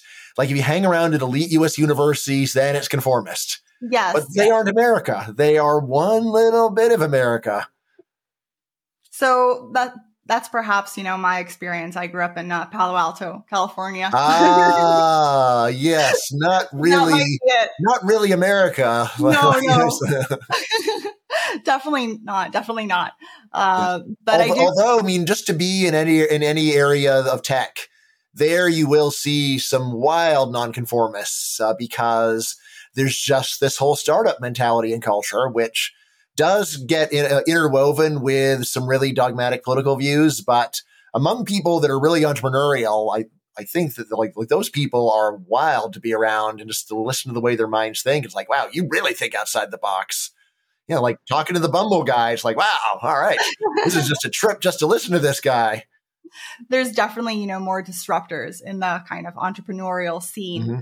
Uh, but I do think, you know, that the the political correctness that we see uh, today is very, uh, very much a conformist kind of mm-hmm. mentality. Um, yep. And I think it's it's subtle in the sense that no, not everybody needs to look the same, not everybody needs to dress the same, but we do all need to think the same. And mm-hmm. you know, if there's a certain issue like COVID, like yeah. uh, you know, uh, a certain war going on. Everybody. Well, well, think about this. So the U.S. is the is the world center of wokeness. We're also the world center of anti wokeness. COVID, like, like actually, there were U.S. states that stayed almost locked down for a year and more. There were not, there were a bunch of other U.S. states that reopened in a month. So, you, like, you've really got to take the average for the U.S. just to understand how nonconformist we are. Um, I mean say overall, like, it's hard to think of any country I would have rather have been at, uh, you know, been in than the U.S. during COVID because you could at least go to some places where there really were hardly any rules, and not only not not only barely any rules, but barely any norms. Right, right. No, that is true. That is true. You do have a lot of. Yeah, I mean, I normally don't sit around waving the U.S. flag and say, "But you're like here, like, say, like, like I, I haven't been to Israel. I'm not like I'm." And it would, I mean, I think it does take a while to really get immersed enough in a culture and get enough of a sampling to get a sense. But still, like, ultimately, I do think of the U.S. as the world center of nonconformism. Interesting. So, your opinions, you know, on how uh, the social desirability bias kind of mm-hmm. influences people. What, where do you see the herding uh, mm-hmm. phenomena really take hold of people? Yeah, good question. Uh, so, just to back up, social desirability bias is the most important idea in psychology that hardly anyone has heard of. It's pretty simple. It just says when the truth is ugly, people lie. Mm-hmm. And if the lies become ubiquitous enough, people stop even thinking about it as lying. The most mundane examples are things like, Am I fat? There's only one proper answer to that, right? Of course not. You're beautiful just the way you are, Bryan. Right now, of course, maybe I am, but there's only one answer that is that people consider to be okay. Uh, there are lots of examples of this. You can see things like people overstate their church attendance. There's whether you ask people, did you go to church? And then we look at real numbers and see it's being overstated. Did you vote? All right. But then there are things you know, like how much do you give to charity? Uh, but then there are even more mundane examples that we barely even think about. Things like, want to come to my party next weekend? Oh, I can't. It's like, you can't? Will you be in a cage? What do you mean you can't? It's like, I don't want to, is the real answer. Um, now, what I what I say, and I'm actually working on an entire book on this, is that I think this concept actually really helps us to understand the world of politics. It helps us understand why people have so much vocal criticism for markets. If you're an economist, you go to an econ textbook and it says these are the are, are the reasonable complaints about markets, theory of market failure. But you know, and things like well, there's monopoly, there's asymmetric information, there's externalities. But when you really pay attention to people complaining about markets, they're a lot more likely just to say things like greed, greed. And it's like, well, like, why? It's like, greed just sounds bad. Why are you doing it? To make money. You aren't baking bread to help your fellow man. You're doing it to make money. What kind of a monster are you? Like, like a normal person. But uh, yes, you can see that people generally don't like going and avowing these motives. Uh, at the locally local grocery store chain Wegmans, there's a big picture of the founder with a big quote when you go into the store, and it says, "Never think about yourself, always help others." It's like that's what a guy who founded a major chain of grocery stores thinks. That was uh, very Marxist of him. Yes. right. And you know, and flip side is that people have so much affection for governments that do things like we'll do whatever it takes regardless of cost. It's like, regardless of cost, that's crazy. You should care about cost. But it doesn't sound very good to say, we will spend up to $3 million to save this child's life. But if it's more than that, it's just too much. Right? And yet, well, like eventually there's got to be some amount of money that you won't pay in order to go and save somebody's life.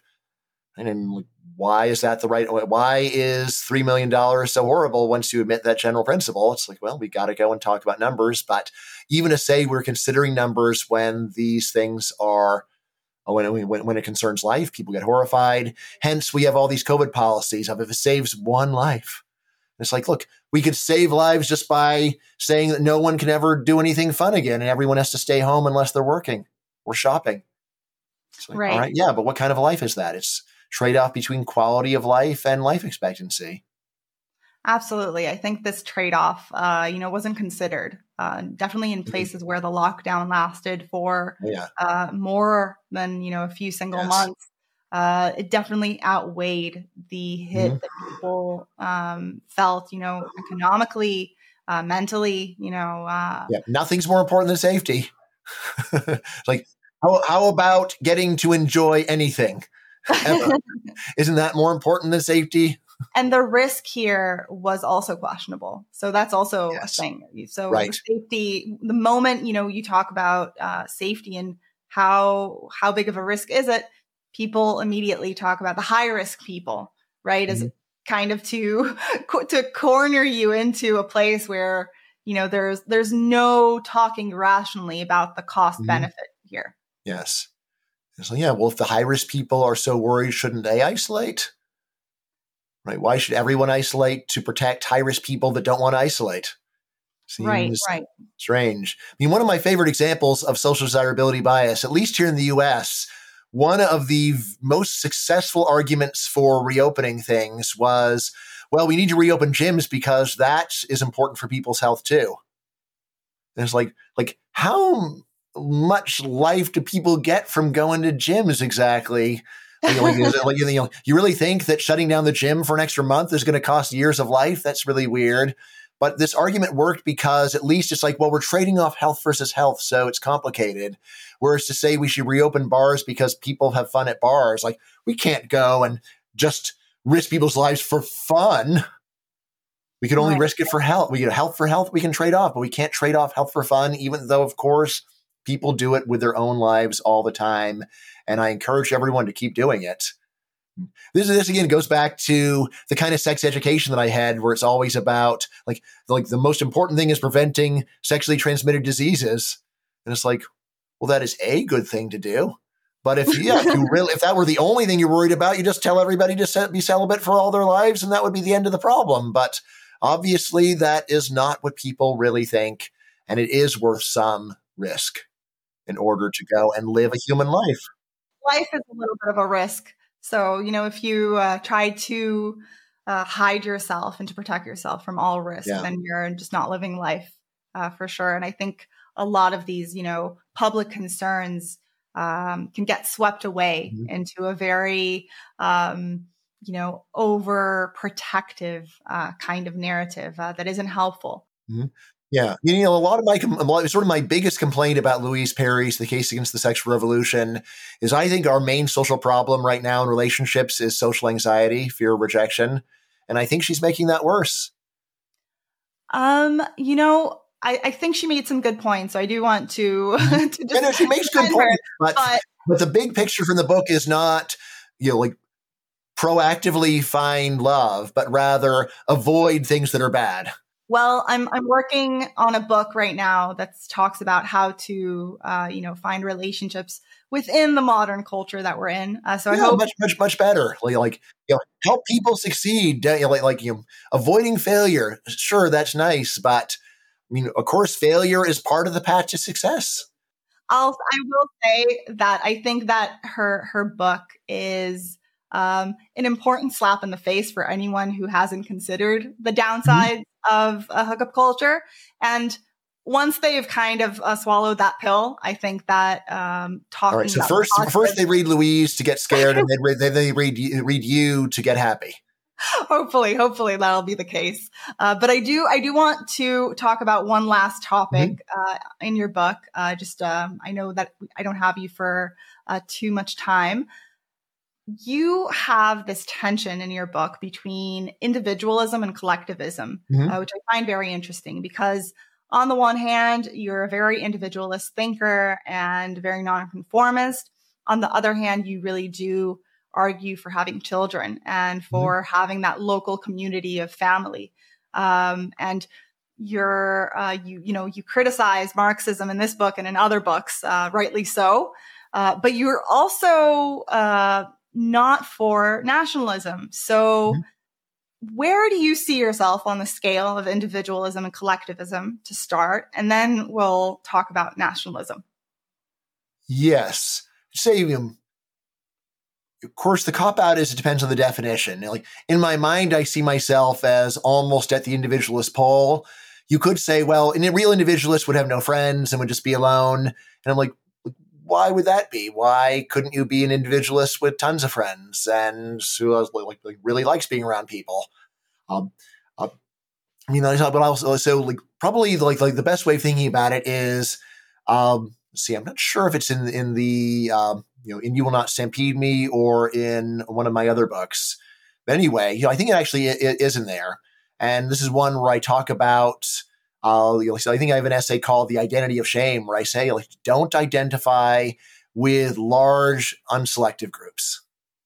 Yes, yes. Right. So I say, look, it's fine to identify with a small unselective group like a family because if it's small, then you're not going to have, you know, at least the odds are you're not going to have some terrible monster in there. And I say it's fine to identify with a large but selective group where only people who meet standards get in. But if you identify with a large unselective group, then you're going to be identifying with a group that just by the numbers is going to have some terrible people doing terrible things. And then you're going to feel like you've got to go and stand up for them. And I say, yeah, like never stand up for bad stuff. You know, keep your hands clean.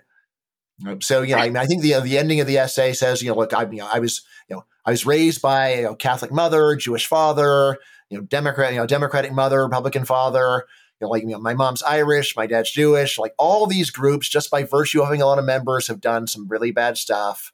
And I say, like, I don't feel bad about it at all because I'm just not with any of those groups. Right? These are they're not they're large, unselective groups, so they're just not part of my identity. So you know, like identify with you know family, friends. You know, family's not selective. You take what you get, but so I'll identify with them. They're not. You know, no one in my family's terrible, right? um, you know, friends like you know, I'll select them. If I had a friend who was a murderer, I would just cut him off. You're not my friend anymore. I'm not friends with murderers. And then I identify with a bunch of ideas.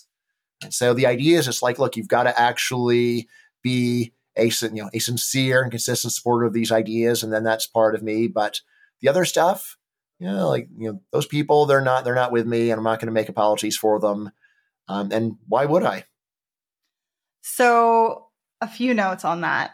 I I would agree, you know, definitely that the family should be the core unit um, above everything else. But I do see in nationalism a really big importance in tying people together around a certain set of values and a, a shared responsibility. Um, because I think the mm-hmm. rights that we have as citizens, you know, and being citizens within a country that comes with, uh, you know, the, the correlating responsibilities and I think in this world that we live in, which is very multicultural, the only solution to that is a strong sense of nationalism. And I think that can coexist with multiculturalism, where, you know, you talk about immigration. Uh, you have a great uh, graphic novel about mm-hmm. immigration. And I think that not addressing this issue of assimilation, you know, mm-hmm. and celebrating multiculturalism as if it's, you know, diversity is our strength, as people like to say. Mm-hmm. I, I think it's it's very difficult to get by when people aren't communicating in the same way and they don't feel that they have a shared responsibility to one another and there isn't some superordinate goal uh, that's tying people together. And I think that is something that uh, is really missed when you don't have a good, healthy sense of nationalism. And nationalism does not have to be fascism, right? It can be the American dream. Phew, all right, I was worried. you know, no, but I think I think in today's world, nationalism is given a very bad name. But you know, living where I am right now in Israel, uh, and as you said, in large unselective groups, there are members that I disagree with. Our current government is, you know, there are many, many members there uh, who are Israeli and who maybe, you know, an American abroad thinks we're all alike, but, you know, who I, uh, I look at our government and I disagree with them. Uh, but I feel that it's my responsibility to, uh, you know, to protest that. And I, and I still have responsibility, um, even, even if, uh, you know, outsiders might identify us as the same. And I'll also mention, you know, when the whole uh, war broke out here, everybody put aside their political differences and banded together. Mm-hmm. And a lot of the manpower, um, besides the military, just the logistical manpower was all volunteer work you know so mm-hmm. so that sense of nationalism can really move mountains in a very healthy way and i think that sense of connection and rootedness if you don't have that you know, your, your young college students are gonna, um, you know, convert to feminism and wokeism and Marxism and, uh, all sorts of things. So hmm. what would you, what would you have to say to that? Wow. So much. Yes. Let's see. I think I would just start off by saying, so like, you know, what's the alternative to nationalism? And like, my view is the alternative is common decency. Is common decency, just like, like, you know, we're all human beings and like, like you know, and not my country, right or wrong.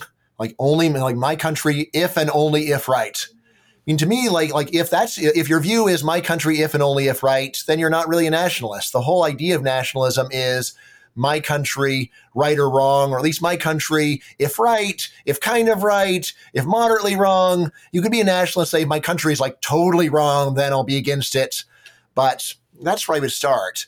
Now, I would just, just step back and say, look, you can go and just make nationalism clean by definition by saying it's only the good kinds that count as true nationalism.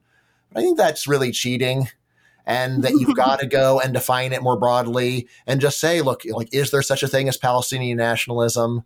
Like, of course there's Palestinian nationalism. Right. And then, I mean, you really can look at Palestinian public opinion, see they're getting, you know, their opinion has gotten a lot worse since the war started. Why? Because they're banding together.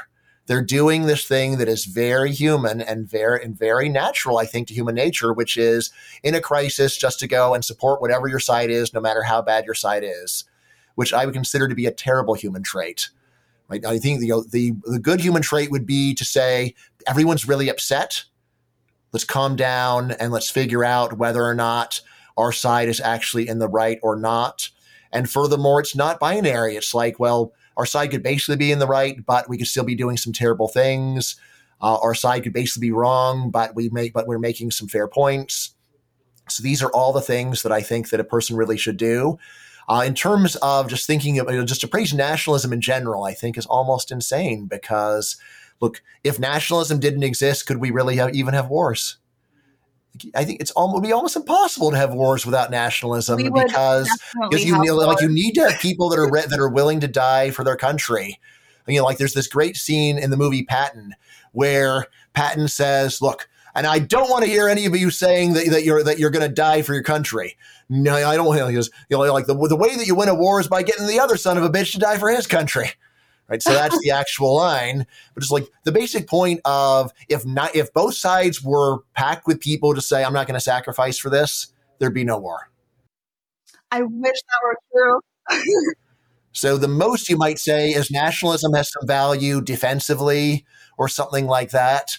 But then you are not really praising nationalism per se. You're saying it's something like a prisoner's dilemma. We're in a world where other people are. It's important for you to do it too. Um, which is, I think, a very different kind of argument. Uh, and again, just so like I would say that you know the right position is maybe your country is coincidentally in the right, but that's not nationalism. That's having common decency and then applying standards calmly and objectively. Uh, in terms of multiculturalism, you know, my view actually is that's not the like you know, multiculturalism is sort of saying like it's great to have lots of different cultures.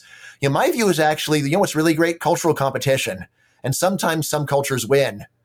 Uh, but they don't need to win entirely. There can be competition between multiple cultures, and one culture wins culinarily, and other cultures win on gender norms.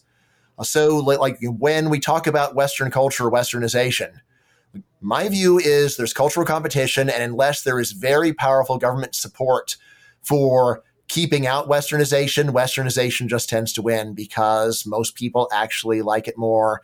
There's a reason why uh, the Ayatollah Khomeini said we have to fight against Westoxification, which is that Iranians actually will westernize if they're given a choice, not overnight and not in every way. But there's just something very appealing about Western culture. There's a reason why it spreads. So, you know, I mean, there's people say, well, that's terrible because it's wiping out indigenous cultures or whatever. And I'll say, well, look, the indigenous cultures are so great. Let them compete. Let's see what you have to offer. Um, now, like, this does not automatically mean that whatever wins is the best culture, but still, in terms of what is the best way of thinking about culture, I think to say, look, there's cultural competition and it's best just to see what happens. And usually that turns out to be better is the best approach. Um, and you know, rather than just saying like my culture is the best because it's mine, it's like, well, maybe not. That's true, and I, you know, people do migrate because of that. Um, mm-hmm. But I would, yeah, or they just internally migrate. They start eating KFC in China because the store is open. But, but it's not just that. It's also they want to watch Western movies, and they want to go and say, hey, like, what about these Western ideas? Uh, why is that we have to go to slave labor camps for thinking about them? It's like, well, the slave labor camps exist because without them, a lot of people would, would, would believe the things that you get sent to slave labor camps for. Right. I think that, you know, this idea that cultural competition um, will um, prove that Western ideals are, uh, you know, the best. I, I wish that's what mm-hmm. we'll see um, in the next, uh, you know, century. Uh, mm-hmm. I do think, uh, you know, being uh, located in the Middle East that we should not uh, underestimate the mm-hmm. fervor of anti-Western uh, mm-hmm. thought and uh, theocracies, and you know, real mm-hmm. religious fundamentalists that we mm-hmm. in the Western world are not familiar with anymore, uh, mm. because you know our religions, be it you know Judaism or mm-hmm. Christianity, or the multicultural uh, you know, subcultures within America, we we don't see that kind of uh, religious fervor. And I think that if we're talking about the natural selection of cultures, uh, I hope I hope that the the West is going to win in this one. Uh, but that the competition, uh, the the other side might play dirty, uh, to put it uh, plainly.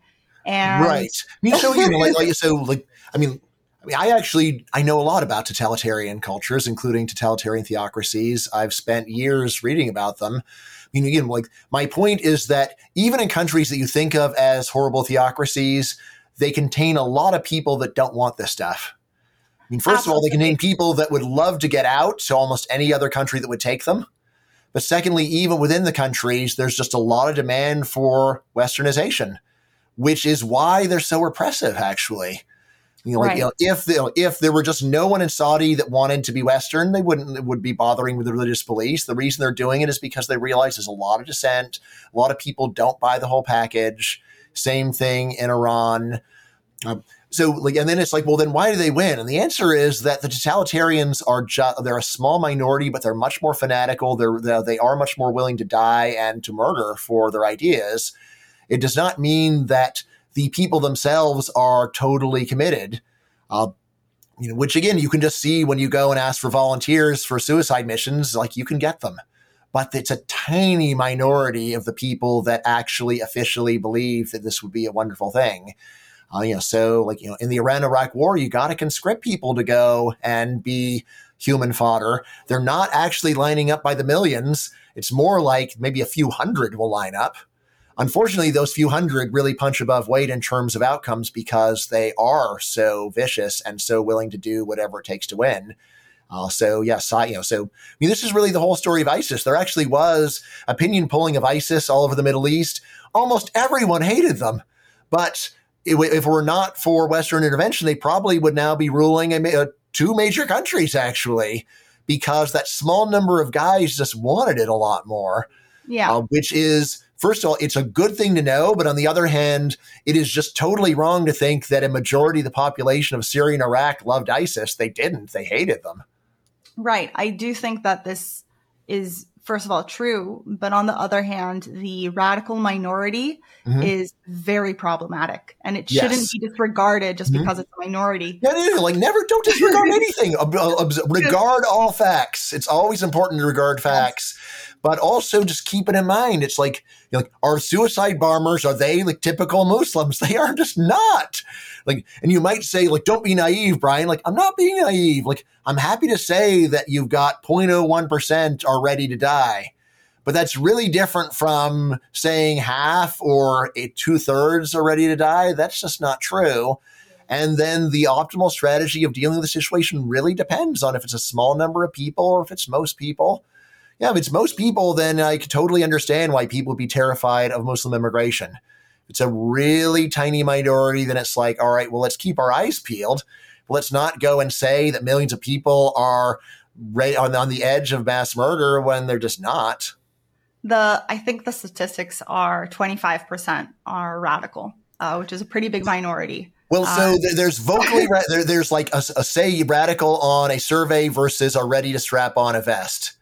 Those are really different things, as it turns out.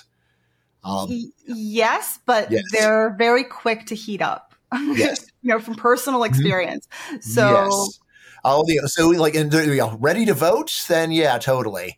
But you know, like even within Israel, so you've got your Arab minority of about twenty percent of the population, right? And so out of them, there's been a very small number involved in suicide attacks. But if you just think about them compared to their probably close blood relatives over in Gaza, on the westernization spectrum, they are way, way over at your end, despite the fact that they are not the same as Israelis.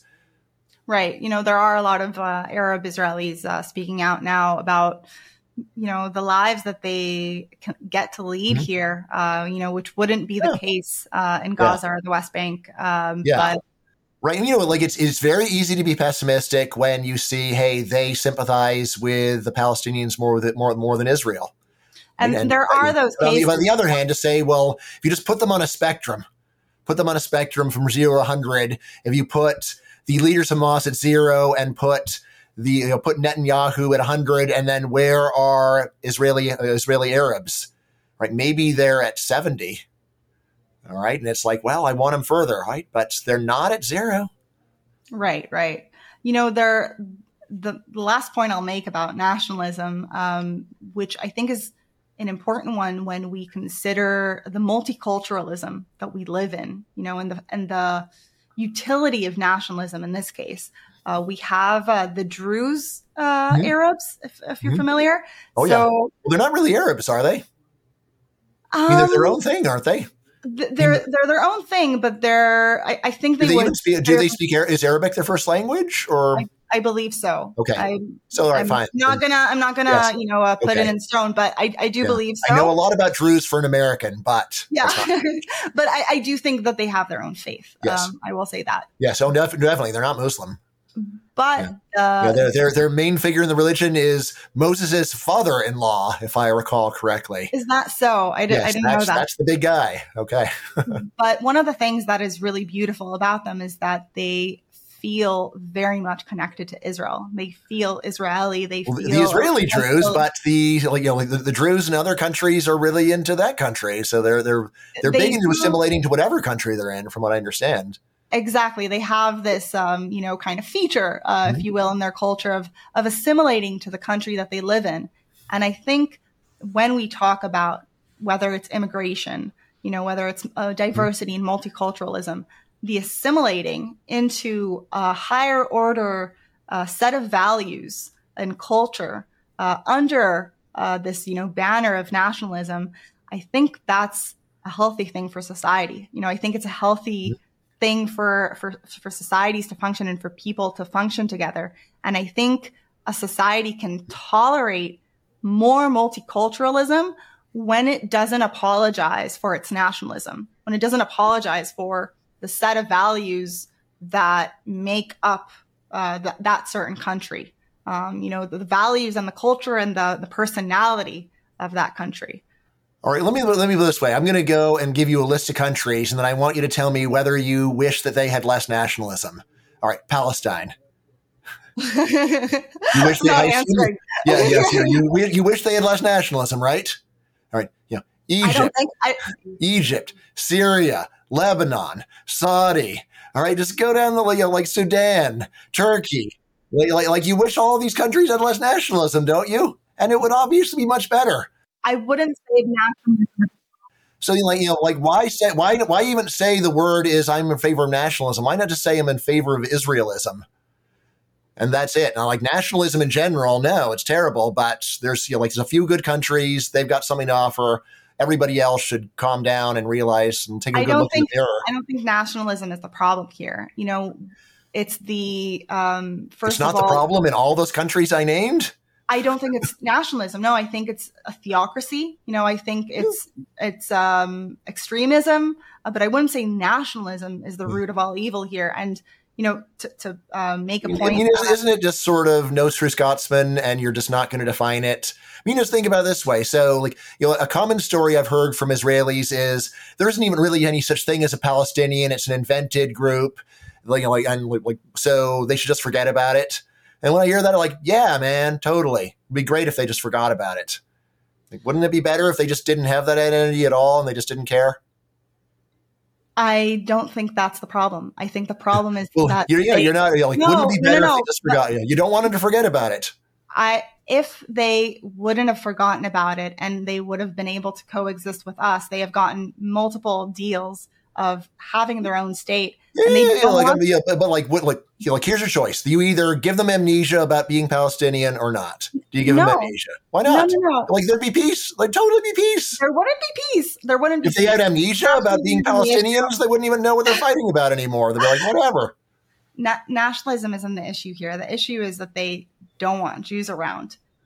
The fact that if they had a healthy sense of nationalism and just wanted a state and to live side by side to another Jewish state, we wouldn't have had an issue.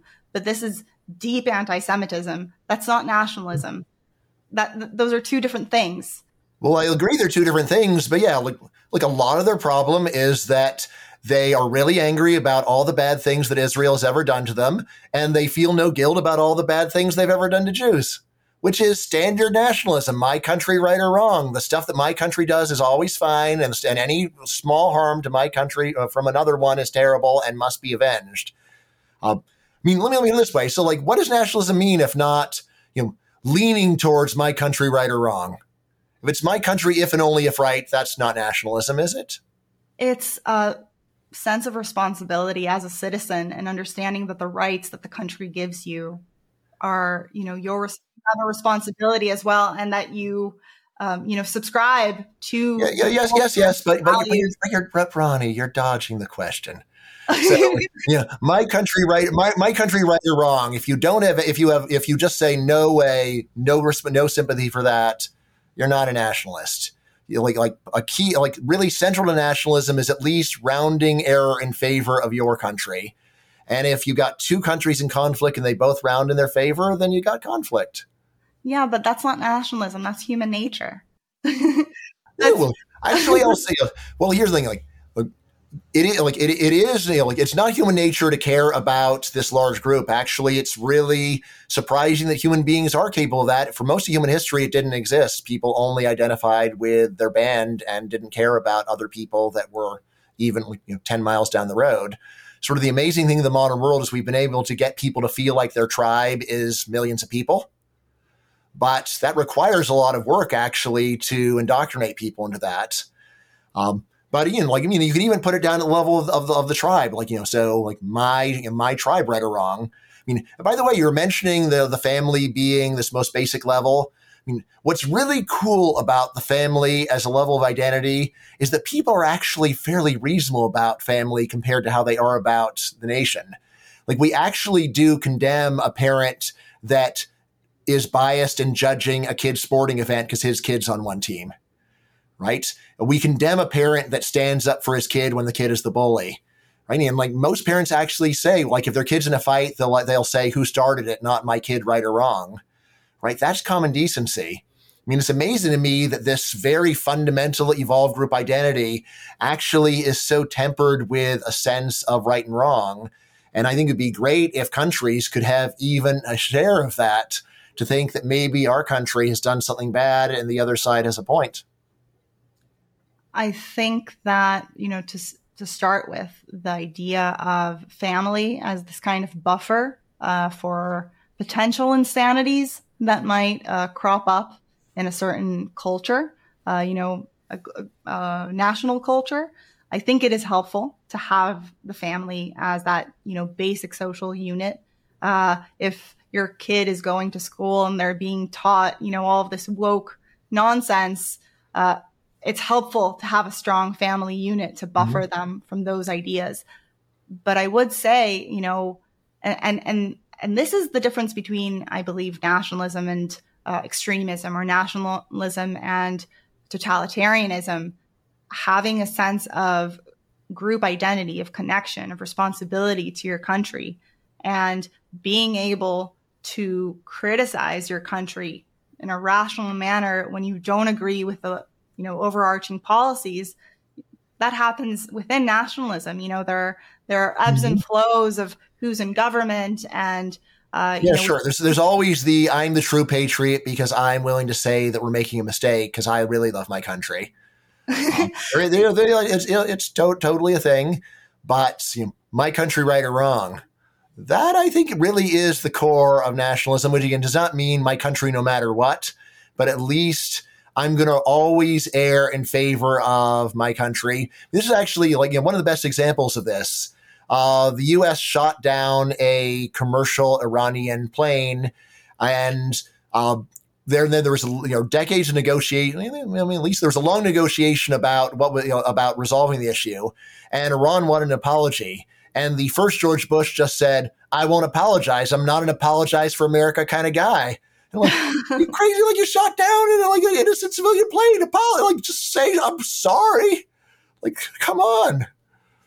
Right, right. No, I mean these things are are uh, complex, you know. But you know, the the last uh, last point that I uh, I thought of when you were speaking was that nationalism is the root to all wars, and I think that's also a problematic stance because you know, and this goes. Do you agree that, that, that, as I'm defining it, I'm right? No, no, no, no, no, I'm definitely as I define it, I'm definitely right. I, like I you, don't you know. get a war when there's two sides where they both overestimate how much in the right they are. I think that this this is deeper. You know, I think this is very biological. I think this is part of human nature. I think that you know, have you seen the new um, chimpanzee uh, documentary uh, where it shows you know this mm-hmm. very primal uh, instinct of bands of chimps, uh, mm-hmm. you know, banding together, doing their boundary patrols. And this is something that Jane Goodall mm-hmm. uh, discovered, you know, mm-hmm. in the 60s. But this idea that our closest ancestors have this deep instinct of, you know, conducting warfare against another yeah. tribe of their species. Mm-hmm. That's built into us. And the fact that we've been able to socialize mm-hmm. ourselves out of that and to tolerate mm-hmm. multiculturalism and to tolerate people of different races and cultures and uh, ideas is mm-hmm. beautiful and, and it's important. But knowing that we do have this biological instinct uh, and, and understanding that if it pops up, you know, something in our systems maybe isn't doing a good job of restraining it. But I wouldn't say nationalism is the cause. You know, extreme senses of right and wrong are definitely problematic. Uh, but I would urge you to consider that there are certain beauties in hmm. nationalism as well. I mean, the chimps, I don't know. That seems exactly like what I'm talking about. But here, let me, let me finish with this. Yeah. All right. So you got a bunch of kids that are being indoctrinated with woke stuff, and you got two choices. One is you can say, look, you're all, we're all Americans.